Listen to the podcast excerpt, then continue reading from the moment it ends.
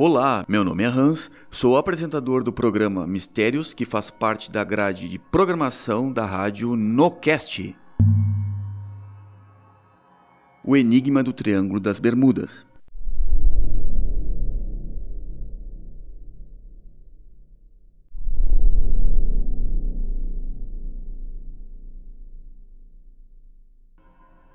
As forças desconhecidas do Triângulo das Bermudas causam medo e fascinação no subconsciente das pessoas. Uma combinação de dúvidas, perdas, perdas de vidas humanas que a ciência ainda não consegue explicar. A área do Triângulo das Bermudas é formada por mais de 2 milhões de quilômetros quadrados, que une três pontos: ao norte, as Bermudas, ao oeste, a Flórida e ao sul, Porto Rico, sendo localizado no Oceano Atlântico. A região é notabilizada por inúmeros desaparecimentos de aviões e navios ao longo da história. Os relatos são os mais variados e muito assustadores. Luzes no céu durante a noite, nevoeiros inexplicáveis, tempestades repentinas. Muitos desses relatos são descritos como sobrenaturais. Um avião perseguido por uma nuvem, um Cessna 172 é caçado por uma nuvem, o que resulta em mau funcionamento dos instrumentos de navegação, com consequente perda de direção e morte do piloto, como informaram os tripulantes e passageiros sobreviventes à queda. Avião da Western Airlines sofre uma tremenda turbulência, perde altitude, aterriza em local não programado. Passageiros e tripulantes verificam que os relógios pararam na hora aproximada da turbulência. Fuselagem do avião mostra indícios de ter sofrido os efeitos de uma rajada de intenso calor ou eletricidade capaz de derretê-la. Um Beechcraft Bonanza voa para dentro de uma monstruosa nuvem cúmulo ao largo de Andrews e perde contato pelo rádio. Logo o recupera, quando depois descobre que agora está sobre Miami, com mais de 25 galões de gasolina do que deveria ter, quase exatamente a quantidade de gasolina que seria gasta pela aeronave em uma viagem de Andrews a Miami. Fenômenos de distorção de tempo, aviões que aparecem e desaparecem, Queen Elizabeth, navio de passageiros, um membro da tripulação vê um, um, avião voando diretamente para o seu navio e o avião desaparece no mar a uns 100 metros de distância. O mar se abre, não há borrifos, barulho, destroços ou óleo. Comandantes de navios mercantes avistam embarcações e registram em seus diários de bordo. Porém, essas embarcações, que são vistas há muito tempo, foram dadas como naufragadas ou desaparecidas. Os primeiros relatos. As primeiras histórias datam com a chegada de Colombo em 1492. Luzes circundaram a nau Capitânia, em maio de 1502, Colombo, em outra expedição, prevendo uma tempestade, pede para atracar na região de São Domingos. Advertiu o governador para não dar ordem de partida em uma frota de 30 galeões que conduziam tesouro à Espanha.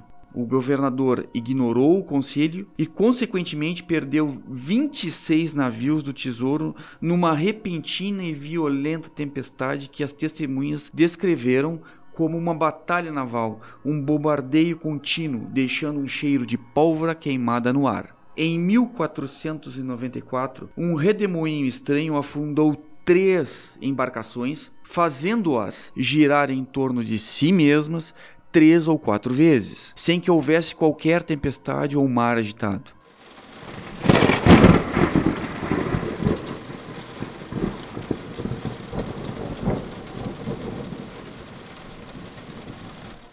A primeira obra documentada sobre o tema data de 1950 por Ave Jones, jornalista da Associated Press, que classificou o triângulo como Triângulo do Diabo. Em 1952, George Sand, da revista Destino, declarou que aconteciam estranhos desaparecimentos marinhos e aéreos. No ano de 1964, Vincent Gates, escritor sensacionalista, descreveu como o mortal Triângulo das Bermudas. Na década de 70, mais especificamente no ano de 1974, Charles Berlitz publica o livro Triângulo das Bermudas. Explicações ou causas dos desaparecimentos. Campo magnético da Terra poderia afetar os instrumentos de navegação das embarcações e aeronaves. Teorias extraterrestres, UFOs, OSNIs, vórtices, portais para outras dimensões, gás metano do fundo do oceano, o clima, tempestades, furacões, ondas gigantes, relatos e casos famosos, o USS Cyclops e o voo 19 como o mais notório caso de todos. O voo 19, no dia 5 de dezembro de 1945, trata-se de um voo de cinco bombardeiros Avenger da Marinha dos Estados Unidos.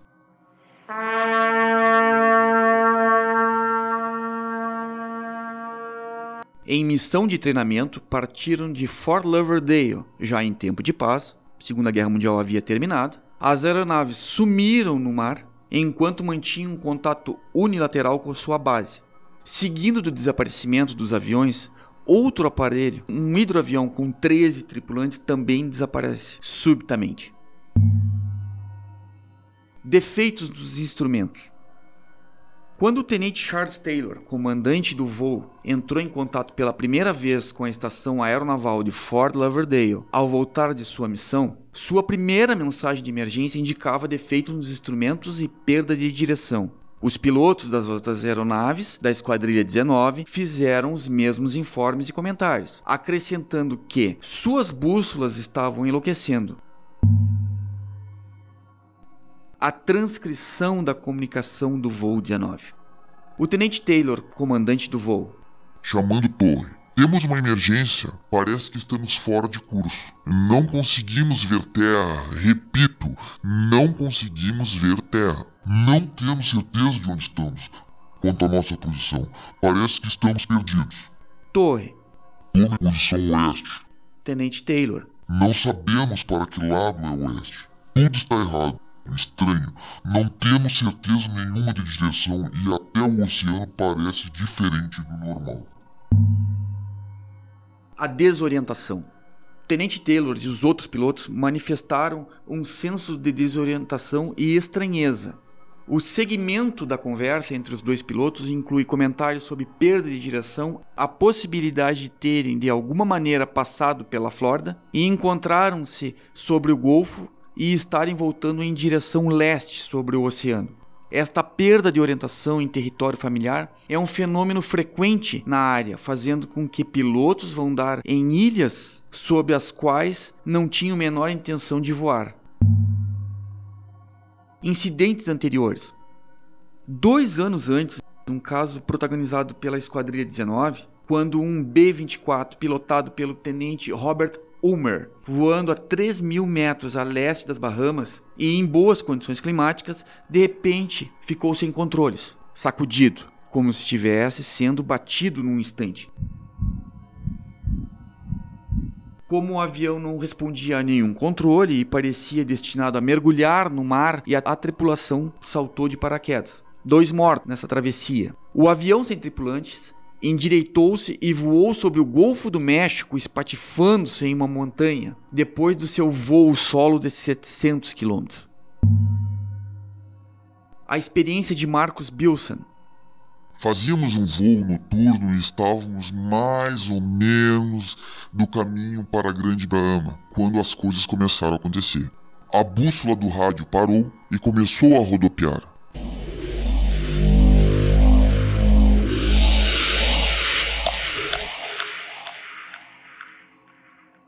A bússola magnética também girava. Nosso rádio tornou-se inútil. Devido à estática, todos os instrumentos de voo pararam. A noite se tornou muito escuro e não havia mar e nem céu, nem estrelas ou nuvens, apenas escuridão. Tive vertigem muito violenta. A única vez em que isso aconteceu no curso de 5 mil horas de voo. Não sabíamos para onde íamos e então demos a volta e nos movemos com dificuldade de volta para Banana River, navegando por adivinhação. Ao nos aproximarmos da base, os instrumentos voltaram a funcionar. A comunicação. Comunicação com o piloto, o tenente Robert Cox ofereceu assistência ao voo 19, mas recebeu a desnorteante resposta: Não venham atrás de mim. Atlântida. Edgar Cayce, médium, previu a descoberta de Atlântida em 1968 e 1969. Em 1968, John Valentine descobre a muralha de Beaming, ou Estrada de Beaming. Cuba. No mar de Cuba foram encontradas pirâmides submersas, monólitos, Atlântida ou uma cultura mesoamericana, OVNIs ou OSNIs. Paradoxo temporal ou falhas no tempo Vários dos incidentes nas águas e costas do Triângulo das Bermudas parecem refletir acontecimentos passados e seus sons ou presenças passadas. Como se o tempo, em certos momentos, pudesse projetar indivíduos do presente para o passado ou, ao contrário, dobrar o seu contínuo, de modo de misturar passado e presente. E talvez o futuro também. Atlântida, a civilização perdida, lenda sobre Atlântida descrita pela primeira vez nos diálogos de Timeu e Crítias por Platão, que foi acusado na época de inventar uma boa história e torná-la interessante, declarando-a real e atribuindo a informação a Solon, o legislador ateniense que entrevistou os sacerdotes a respeito do assunto durante uma visita ao Egito.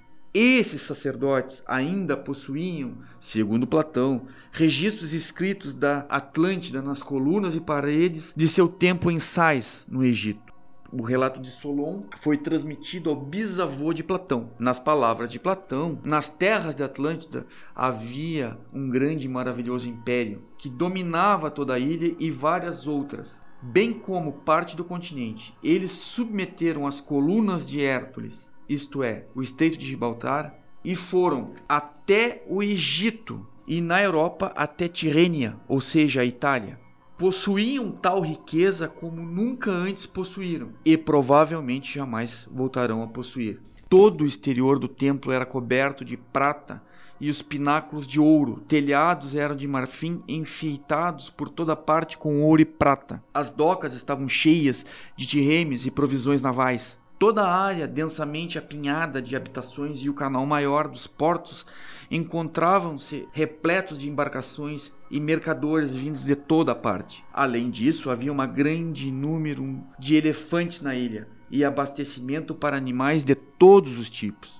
Em seguida, ocorreram violentos terremotos e enchentes, e num só dia e numa só noite, a ilha de Atlântida desapareceu e afundou no mar. Mapas antigos gregos, mapas da Idade Média, copiados de antigas fontes gregas, mostram Atlântida ou as Antilhas no Oceano Ocidental. Seguindo o relato de Platão, naquele tempo, há 9 mil anos atrás da época de Platão, ou seja, há 11.500 anos antes da nossa, o Atlântico era navegável, pois havia uma ilha situada em frente ao estreito que chamam as Colunas de Hércules. A ilha era maior do que a Líbia e a Ásia, o Oriente Médio.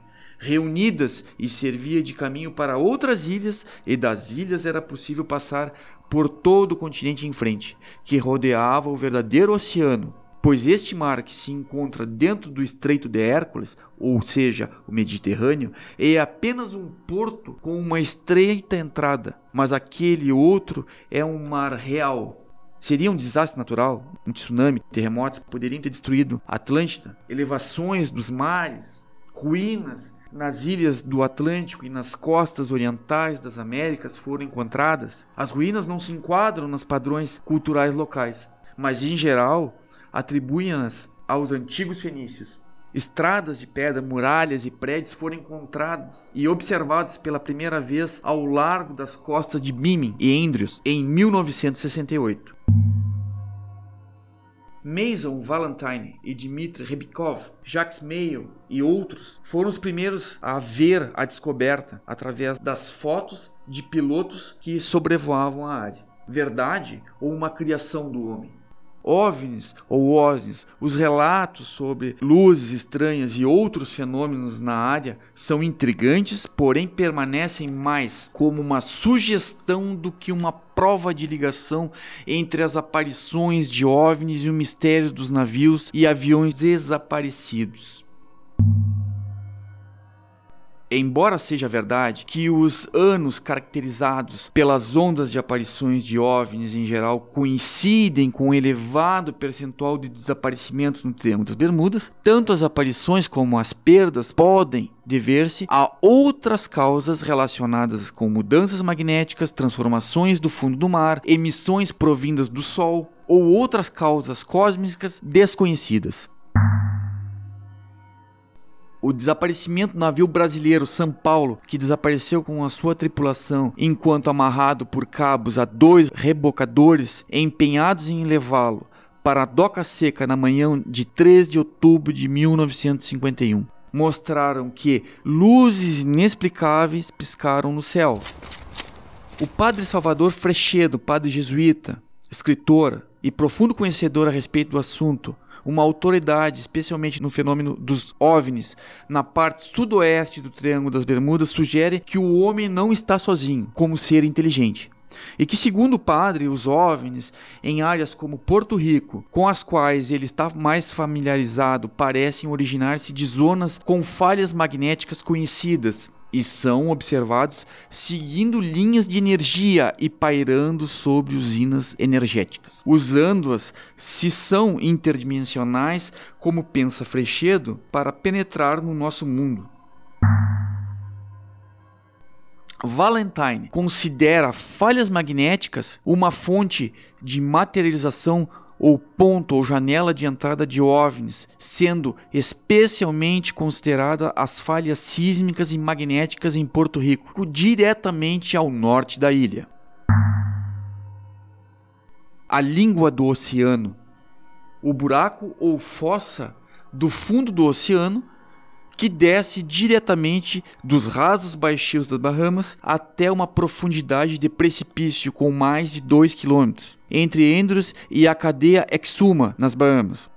O chamado buraco sem fundo do oceano, ao largo de Santo Agustín, é outra parte do mar aberto a leste das Bahamas, onde o nível de superfície do oceano parece seguir num declive até uma depressão de 80 metros antes de elevar-se novamente. Ou seja, podem ocasionar falhas magnéticas, falhas gravitacionais, que podem sugerir uma alteração nos instrumentos de navegação, tanto de aeronaves quanto de navios, ou os OVNIs são apenas ficção. A palavra Foo Fighters, descrita pela primeira vez nos céus da Alemanha durante a Segunda Guerra Mundial. Foo Fighters, ou as luzes no céu. O que, que seria isso? Seria uma plena ficção? Alucinação? O que podemos concluir com isso tudo? Podemos entender essas forças ocultas que atuam no Triângulo das Bermudas? Será verdade ou fruto da imaginação humana? Os questionamentos são muitos diante de tantos fatos inexplicáveis. O que é o triângulo? Como entendê-lo? Essas perguntas ainda carecem de respostas e o que podemos fazer para estabelecer uma linha tênue entre a razão e as emoções humanas para sabermos discernir a verdade da ficção?